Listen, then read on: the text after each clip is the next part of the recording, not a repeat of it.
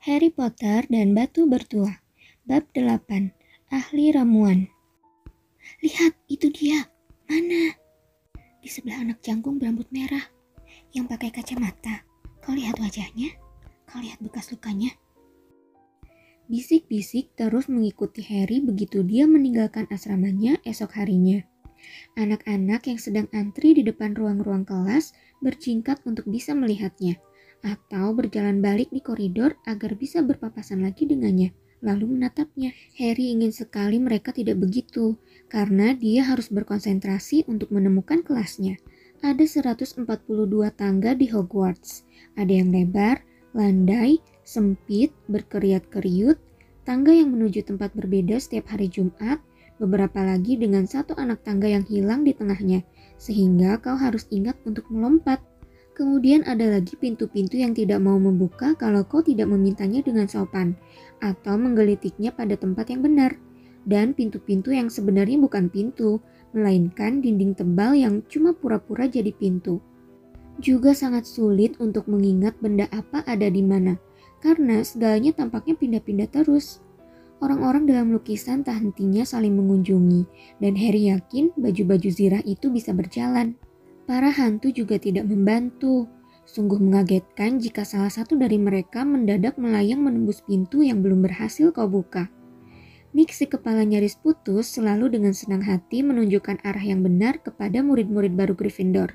Tetapi Pips, si hantu jahil akan menyesatkanmu kedua pintu terkunci dan tangga tipuan saat kau sudah terlambat untuk pelajaran berikutnya dia akan menjatuhkan keranjang-keranjang sampah ke atas kepalamu, menarik karpet dari bawah kakimu, melemparimu dengan potongan-potongan kapur, atau diam-diam tanpa menampakkan diri menyelinap di belakangmu, memencet hidungmu dan menjerit, ketangkap kau. Yang lebih gawat lagi dari Pips, kalau itu mungkin, adalah si penjaga sekolah, Argus Filch. Harry dan Ron tanpa sengaja membuatnya marah pada pagi pertama mereka. Filch memergoki mereka sedang memaksa memasuki pintu, yang sialnya ternyata menuju ke koridor terlarang di lantai tiga. Filch tidak percaya mereka tersesat. Dia yakin mereka mencoba mendobrak pintu itu dengan sengaja dan sedang mengancam akan mengurung mereka di bawah tanah ketika kebetulan Profesor Quirrell lewat dan menyelamatkan mereka. Filch mempunyai kucing bernama Mrs. Norris. Kucing kurus berbulu abu-abu kecoklatan dengan mata menonjol bersorot tajam seperti lampu, persis seperti mata Filch sendiri. Mrs. Norris berpatroli di koridor-koridor sendirian. Cobalah langgar satu peraturan saja di depannya.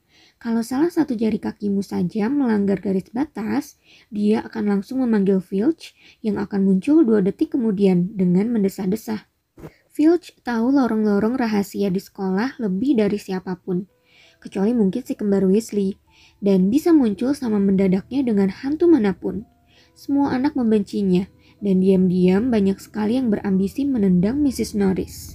Dan kalau kelasmu sudah ketemu, kau masih harus menghadapi berbagai mata pelajaran sihir. Ternyata sihir jauh lebih rumit, seperti yang kemudian Harry ketahui, daripada sekedar melambaikan tongkat sihirmu dan mengucapkan kata-kata aneh. Mereka harus mempelajari langit malam lewat teleskop mereka pada tengah malam dan mempelajari nama berbagai bintang dan pergerakan planet-planet. Tiga kali dalam seminggu mereka mengunjungi rumah-rumah kaca di belakang kastil untuk mempelajari herbologi, ilmu tanaman obat, di bawah asuhan wanita penyihir gemuk pendek bernama Profesor Sprout. Di tempat itu, mereka belajar bagaimana merawat semua tanaman dan jamur-jamur aneh dan apa kegunaannya. Jelas yang paling membosankan adalah sejarah sihir. Satu-satunya pelajaran yang pengajarnya adalah hantu. Profesor Beans memang sudah tua sekali ketika dia tertidur di depan perapian di ruang guru dan bangun keesokan paginya untuk mengajar dengan meninggalkan tubuhnya. Beans mengoceh terus dengan amat membosankan, sementara mereka mencatat nama dan tanggal-tanggal dan bingung sendiri sehingga tertukar-tukar antara Emmerich si jahat dan Urik si aneh. Profesor Flitwick, guru jimat dan guna-guna, adalah penyihir kecil mungil yang harus berdiri di atas setumpuk buku agar bisa menatap melewati mejanya. Pada awal pelajaran pertama mereka, Profesor Flitwick mengambil daftar absen, dan ketika sampai ke nama Harry, Dia memekik penuh semangat dan terjungkal lenyap dari pandangan. Profesor McGonagall lain lagi. Harry betul berpendapat jangan sampai membuatnya marah. Disiplin dan pandai. Dia langsung memperingatkan murid-muridnya begitu mereka duduk untuk mengikuti pelajarannya yang pertama. Transfigurasi adalah salah satu ilmu sihir yang paling rumit dan paling berbahaya yang akan kalian pelajari di Hogwarts, katanya. Siapa pun yang mengacau di kelas akan dikeluarkan dan tidak boleh ikut lagi. Kalian sudah diperingatkan. Kemudian dia mengubah mejanya menjadi babi dan menjadi meja lagi. Anak-anak semua sangat kagum dan tak sabar ingin memulai, tetapi segera menyadari bahwa masih lama lagi sebelum mereka bisa mengubah perabot menjadi binatang. Sesudah membuat banyak catatan yang rumit, masing-masing diberi sebatang korek api dan mulai mencoba mengubahnya menjadi jarum. Pada akhir pelajaran, hanya Hermione Granger yang berhasil membuat perubahan pada korek apinya. Profesor McGonagall menunjukkan pada seluruh kelas bagaimana korek api Hermione menjadi keperakan dan tajam, dan melayangkan senyum langkahnya kepada Hermione. Pelajaran yang ditunggu-tunggu semua anak adalah pertahanan terhadap ilmu hitam. Tetapi pelajaran Quirrell ternyata kesannya main-main. Ruang kelasnya sangat berbau bawang putih, yang kata semua orang untuk mengusir vampir yang pernah ditemuinya di Rumania. Dan Quirrell takut si vampir akan datang untuk menyerangnya setiap saat. Turbannya dia memberitahu anak-anak dihadiahkan kepadanya oleh seorang pangeran Afrika sebagai ucapan terima kasih atas jasanya mengusir zombie yang merepotkan.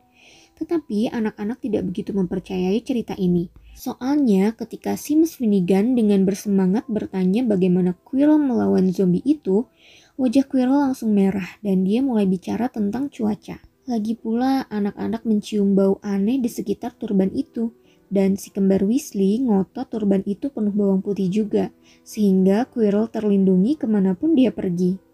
Harry lega sekali ketika ternyata dia tidak ketinggalan pelajaran dari teman-temannya banyak anak lain yang juga berasal dari keluarga Muggle, dan seperti dia, sebelumnya tidak tahu sama sekali bahwa mereka sebetulnya penyihir.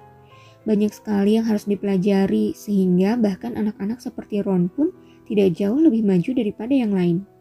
Hari Jumat adalah hari penting untuk Harry dan Ron. Mereka akhirnya berhasil menemukan jalan ke aula besar untuk sarapan tanpa tersesat. Apa pelajaran kita hari ini? Harry bertanya kepada Ron sementara dia menuangkan gula ke buburnya. Ramuan, dua jam pelajaran bersama anak-anak Slytherin, kata Ron. Snape kepala asrama Slytherin. Orang-orang bilang dia pilih kasih dan anak-anak Slytherin selalu jadi anak emasnya. Kita lihat saja nanti apakah betul begitu.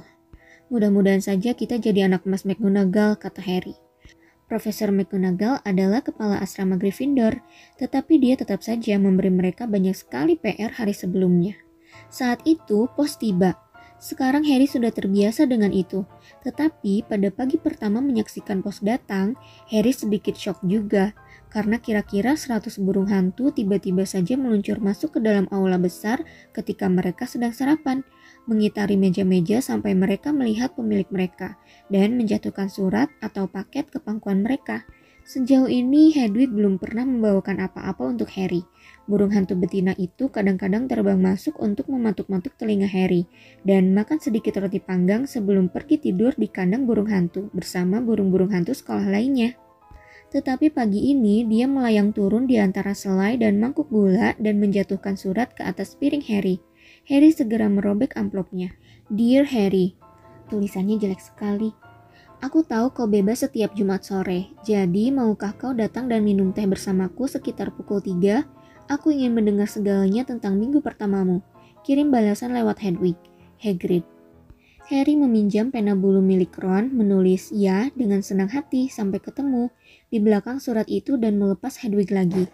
Untunglah Harry akan minum teh dengan Hagrid, sehingga ada sesuatu yang bisa dinantikannya dengan senang sebab pelajaran ramuan ternyata menjadi hal paling buruk yang sejauh ini terjadi. Dalam acara pesta awal semester, Harry merasa Profesor Snape tidak menyukainya. Pada akhir pelajaran pertama ramuan, Harry tahu dia keliru. Profesor Snape bukan tidak menyukainya, dia membencinya. Pelajaran ramuan berlangsung di salah satu ruang bawah tanah, di sini hawanya lebih dingin daripada di kastil di atas, dan ruang itu sendiri sudah cukup menyeramkan tanpa binatang-binatang diawetkan yang mengapung di dalam tabung-tabung gelas yang berjajar di sepanjang dinding. Snape, seperti Flitwick, memulai pelajaran dengan mengambil daftar absen. Dan seperti Flitwick juga, dia terhenti ketika tiba pada nama Harry. Ah ya, katanya pelan. Harry Potter, selebriti baru kita. Draco Malfoy dan kamerat-kameratnya, Crabbe dan Goyle, menjengik di balik tangan mereka. Snape selesai mengabsen dan memandang murid-muridnya. Matanya hitam seperti mata Hagrid, tetapi tidak memiliki kehangatan seperti Hagrid. Mata itu dingin dan kosong, dan membuatmu teringat akan lorong gelap. Kalian berada di sini untuk mempelajari ilmu rumit dan seni membuat ramuan, katanya memulai. Suaranya tak lebih daripada bisikan, tetapi anak-anak menangkap semua kata yang diucapkannya. Seperti Profesor McGonagall, Snape punya kelebihan bisa tanpa susah payah membuat seluruh murid di kelasnya menyimak. Karena tak banyak kibasan tongkat yang konyol di sini, banyak di antara kalian akan susah percaya ini sihir. Aku tidak berharap kalian benar-benar bisa menghayati keindahan isi kuali yang menggelegak lembut dengan asapnya yang menguar. Kekuatan halus cairan-cairan yang merayap merasuki nadi manusia, menyihir pikiran, menjerat akal sehat. Aku bisa mengajar kalian bagaimana membotolkan kepopuleran, merebus kejayaan, menyumbat kematian, kalau kalian bukan kepala-kepala kosong seperti anak-anak lain yang biasa kuajar. Kesunyian menyusul pidato pendek ini. Harry dan Ron bertukar pandang dengan alis terangkat. Hermione Granger sudah duduk di tepi tempat duduknya dan kelihatan ingin sekali membuktikan bahwa dia bukan kepala kosong. Potter, kata Snape tiba-tiba. Apa yang ku dapat jika aku menambahkan bubuk akar aspodel ke cairan wormwood? Bubuk apa ke cairan apa? Harry melirik Ron yang tampak sama begonya seperti dia. Tangan Hermione sudah teracung ke atas. Saya tidak tahu, Sir, kata Harry. Bibir Snape meliuk menjadi cibiran. Wah, wah, terkenal jelas bukan segalanya. Snape mengabaikan tangan Hermione. Kita coba lagi, Potter. Di mana kau akan mencari jika kusuruh kau mengambilkan bezoar untukku? Hermione menjulurkan tangannya setinggi mungkin tanpa dia berdiri dari tempat duduknya. Tetapi Harry sama sekali tidak tahu apa itu bezoar. Dicobanya tidak memandang Malfoy, Crabbe, dan Goyle yang tertawa terbahak-bahak. Saya tidak tahu, Sir. Rupanya kau tidak berminat membuka-buka bukumu sebelum datang ke sini, ha, Potter? Harry berusaha tetap menatap mata dingin itu. Dia sudah membaca-baca bukunya sewaktu masih tinggal bersama keluarga Dursley. Tetapi apakah Snape mengharapnya mengingat segalanya dalam buku seribu satu tanaman dan jamur gaib? Snape masih tetap mengabaikan tangan Hermione yang bergetar. Apa bedanya, Potter? Monkshood dan Wolf's Bane. Mendengar ini, Hermione berdiri, tangannya mengacung ke langit-langit kelas bawah tanah. Saya tidak tahu, jawab Harry pelan. Tapi saya rasa Hermione tahu. Kenapa Anda tidak menanyainya saja? Beberapa anak tertawa. Harry bertatapan dengan Seamus. Seamus mengedipkan mata, tetapi Snape tidak senang. Duduk. Dia membentak Hermione. Agar kau tahu, Potter, Campuran aspodel dan wormwood menghasilkan obat tidur yang kuat sekali sehingga disebut tegukan hidup bagi mati. Bezoar adalah batu yang diambil dari perut kambing dan bisa menyelamatkanmu dari hampir semua racun. Sedangkan Monkshood dan Wolfsbane sebetulnya tanaman yang sama, yang juga disebut Aconite. Nah, kenapa kalian tidak ada yang mencatat? Mendadak semua buru-buru mengeluarkan pena bulu dan perkamen. Mengatasi bunyi itu, Snape berkata, satu angka akan dikurangi dari Gryffindor karena ketidakmampuanmu Potter. Keadaan tidak bertambah baik untuk Gryffindor ketika pelajaran ramuan dilanjutkan. Snape membagi mereka berpasangan dan menyuruh mereka mencampur ramuan sederhana untuk mengobati bisul. Dia berkeliling kelas, jubah hitamnya melambai, mengawasi mereka menimbang jelatang kering dan bubuk taring ular, mengkritik nyaris semua anak kecuali Malfoy yang kelihatannya disukainya. Dia sedang menyuruh semua anak melihat cara sempurna Malfoy merebus siput bertanduknya ketika asap hijau berbau asam dan suara desis keras memenuhi kelas bawah tanah itu.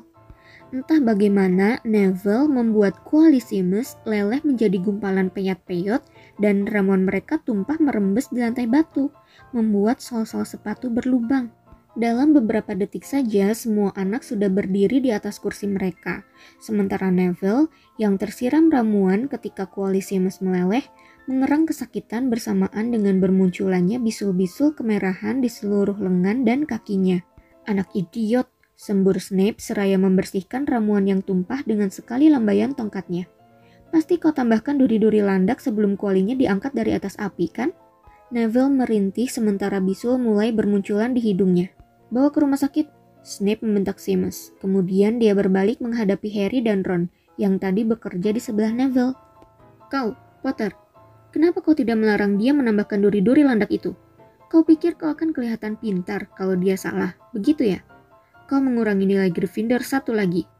Ini sungguh tidak adil.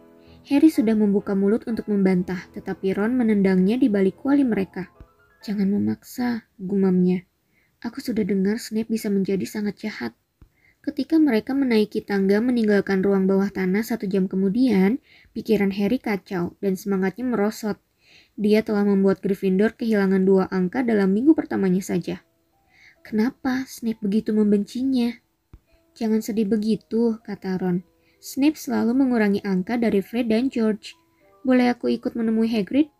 Pukul 3 kurang 5 menit mereka meninggalkan kastil dan menyeberang halaman. Hagrid tinggal di dalam rumah papan kecil di tepi hutan terlarang. Sebuah busur model kuno dan sepasang sepatu luar karet ada di depan pintu. Ketika Harry mengetuk, mereka mendengar garukan kaki dan gonggongan keras. Kemudian suara Hagrid membahana. Mundur, Feng, mundur. Wajah Hagrid yang besar berbulu muncul di celah selagi dia membuka pintu. Tunggu, katanya. Mundur, Feng. Hagrid menyuruh mereka masuk seraya memegangi tengkuk anjing hitam raksasa. Hanya ada satu ruangan di dalam. Daging-daging panggang bergantungan dari langit-langit. Ada caret tembaga dengan air mendidih di atas perapian terbuka. Dan di sudut ada tempat tidur besar dengan quilt kain perca terhampar di atasnya. Anggap saja rumah sendiri, kata Hagrid, sambil melepas Fang yang langsung melompat mendekati Ron dan menjilati telinganya. Seperti Hagrid, Fang rupanya tidak segarang penampilannya. Ini Ron, Harry memberitahu Hagrid yang sedang menuang air mendidih ke dalam teko teh besar dan menaruh kue bolu keras di atas piring. Whisky lagi, ha? kata Hagrid, melirik bintik-bintik di wajah Ron. Kuhabiskan separuh hidupku mengejar kakak kembarmu agar jauh-jauh dari hutan. Bolu keras itu nyaris mematahkan gigi mereka, tetapi Harry dan Ron berpura-pura menikmatinya, sementara mereka menceritakan kepada Hagrid tentang pelajaran-pelajaran pertama mereka. Fang meletakkan kepala di atas lutut Harry, dan liurnya berleleran di jubah Harry. Harry dan Ron senang mendengar Hagrid menyebut Filch si bandot tua. Sedangkan si kucing, Mrs. Norris, ingin sekali aku mempertemukannya dengan Fang. Tahukah kalian, setiap kali aku ke sekolah, dia selalu mengikutiku ke mana-mana. Aku tak bisa mengusirnya, pasti disuruh Filch. Harry menceritakan kepada Hagrid pelajaran Snape. Hagrid seperti Ron menasihati Harry agar tidak mencemaskan hal itu. Snape memang tak menyukai hampir semua murid. Tetapi dia kelihatannya benar-benar membenciku. Omong kosong, kata Hagrid. Kenapa dia harus benci padamu? Meskipun demikian, Harry tak bisa membuang pikiran bahwa rasanya Hagrid tidak menatap matanya ketika mengatakan itu. Bagaimana kakakmu Charlie? Hagrid bertanya kepada Ron.